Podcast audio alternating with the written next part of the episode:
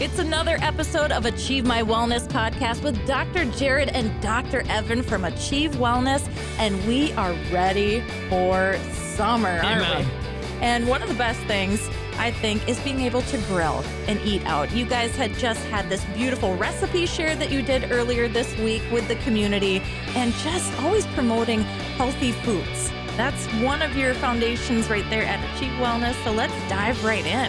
Yeah, just like you said, uh, your nutrition is an essential to your health. And we teach the five essentials at our office, and we're always really focusing on how can we better improve our nutrition with not only us, but our patients. And what we want to talk about today is just some good ideas that we can bring to like summer grill outs. You know, as we're coming up to Memorial Weekend, uh, it's one of the biggest grill out weekends of the summer. As we start to kick off you know it hopefully being warm outside it's still been kind of chilly out but you know grilling out is a family tradition for many many people. And so we want to make sure that we give people some tips and tricks on things they can do to make it healthy and make it beneficial for your body. Because the crazy thing about nutrition is you're never staying in one place with it. You're either eating things that are moving your body towards health or you're eating things that are moving your body away from health. It's never just a status quo with the things you're putting in your body. The things you put in your body absolutely fuel your body and it turns your cells into either a healthy or a non-healthy cell. And so we it's very important to make sure you are very conscious of what you're putting into your body.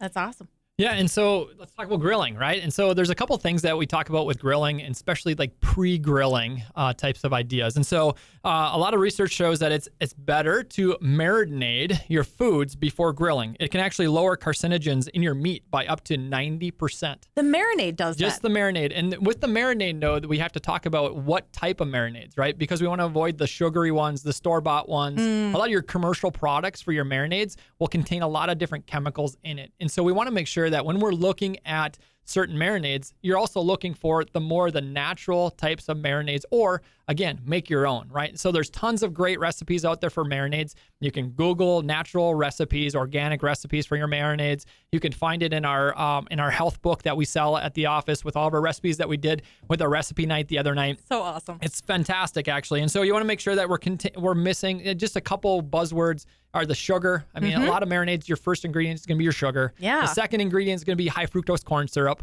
So that's a very, very common one that we want to continue to avoid as well. And then you can look into things as far as um, other sweeteners and artificial sweeteners that you want to be avoiding in your marinades. Those are all just great things. When you first pick up your marinade, just look at what's in it. And right there and then, you are already on the right path to health if you're avoiding some of those things that are going to cause the inflammation in our body. And these are so simple to make. I love to cook.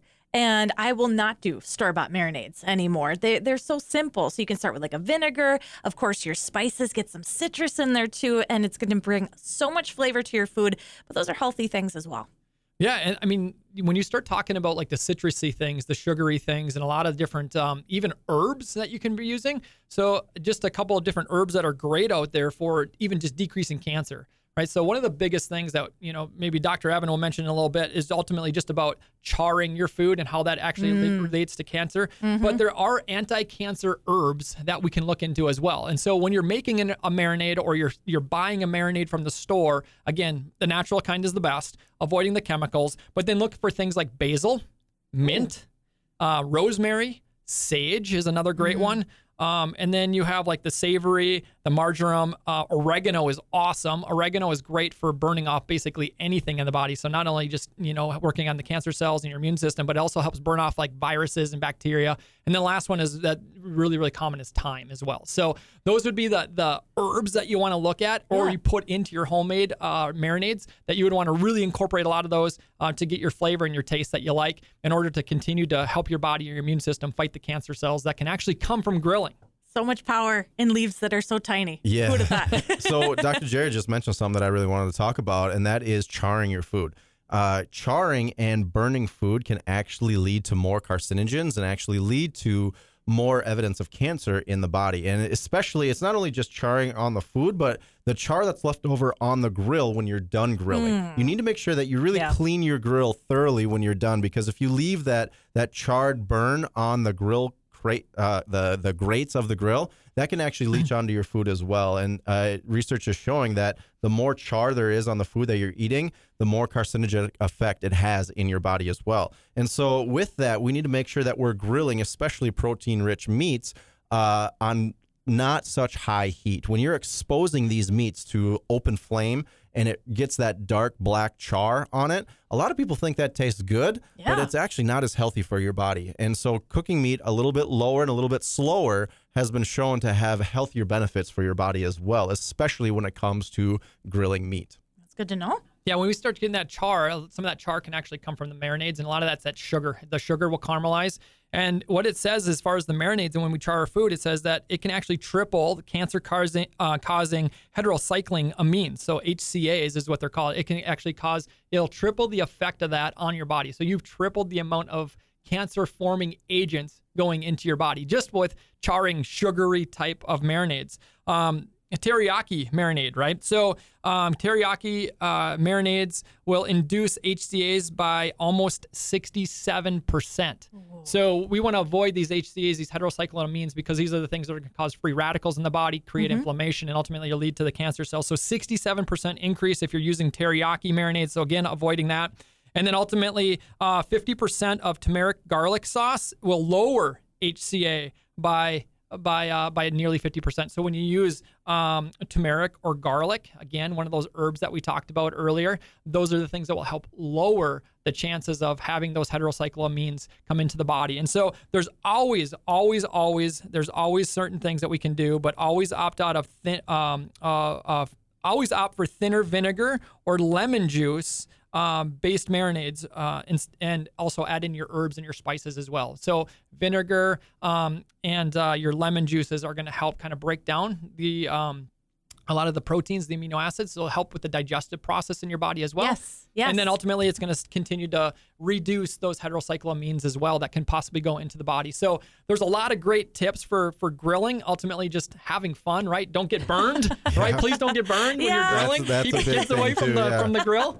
and really try to make sure. I know a lot of people are moving away from the uh, you know, the old gas grills and more towards these pellet wood type Yep. uh, And they're smoker grill type things, yeah. which are great for cooking at lower, slower temperatures. You don't have such high flare up of the Right. flames. Making sure that if you are still cooking on either charcoal or uh, old fashioned gas grills as well, that you keep a water bottle close by. So if you have any time where those flames start to flare up when you're Mm-hmm. cooking burgers or chicken or anything like that that is, has more of a fatty drip off and that tends to make the, the flames flare up. Yes. Have a spray bottle handy and make sure that you keep those flames down because we want to keep that char uh, off of your food and off the foods that you're ingesting as well, just like Dr. Jerod was talking about. But when we are cooking with meats, we got to make sure that uh, we are very careful with the raw meats as well and the bacteria that can form on them. So making sure that your raw meats that you're preparing are in a good marinade and not being exposed or left out on the counter too long because that can definitely form some bacteria as well. Making sure you're keeping your food separate from other vegetables uh, when you're preparing them,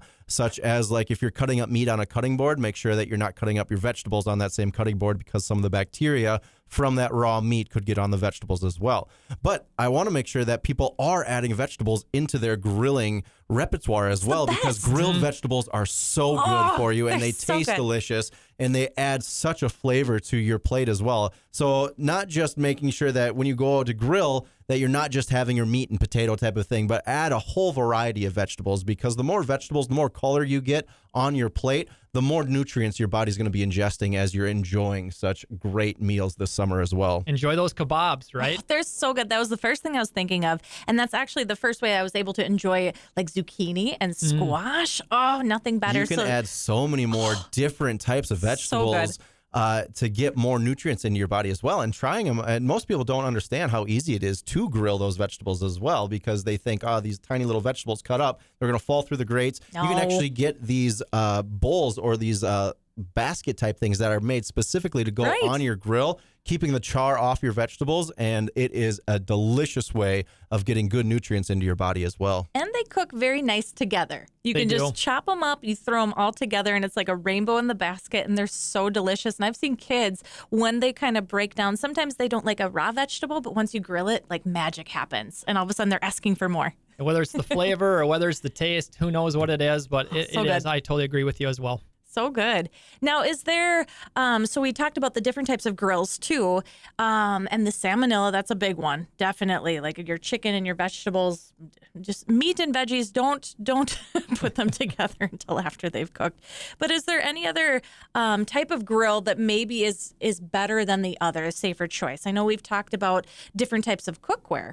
That'll Mm-hmm. happen. But are there any types of grills that you guys favor?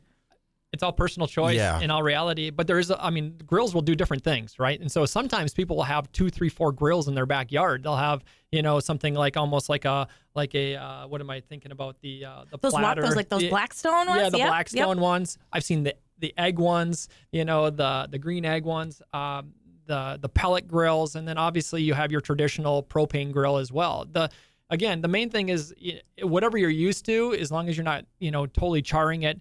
But I I you know I don't know if there's been a ton of research out there yet on whether a propane grill will create uh, a lot of different carcinogens as it's burning the propane Right. versus the pellet grill because they're so new, right? And so a lot of these pellets that are coming out, how are they made? How are they manufactured? What's in them? Um, is that causing any problems into our meats? Um, or do you get into the blackstones or, or even the, the egg?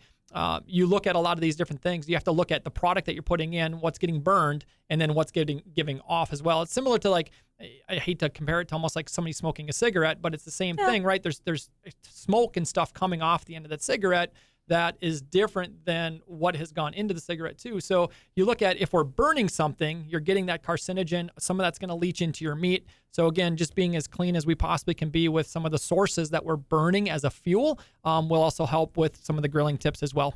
Yeah, just making sure also that it's always a healthier option just to cook things a little bit slower and on lower temperatures rather than really I know people are usually in a hurry sometimes to get home and get the grill fired up and they want to they want to eat because they're hungry so they try to turn that grill up as high as they can to get the food cooking faster. But you're always at risk to, of burning food and charring it then and that is uh, never a good option. So making sure that you just take your time, have your stuff prepped in advance, and try to cook your foods a little bit lower and a little bit slower on temperature so you're not at risk of burning them. There you go. Summer healthy cooking tips from Dr. Jerod and Dr. Evan with Achieve Wellness. This is another episode of Achieve My Wellness.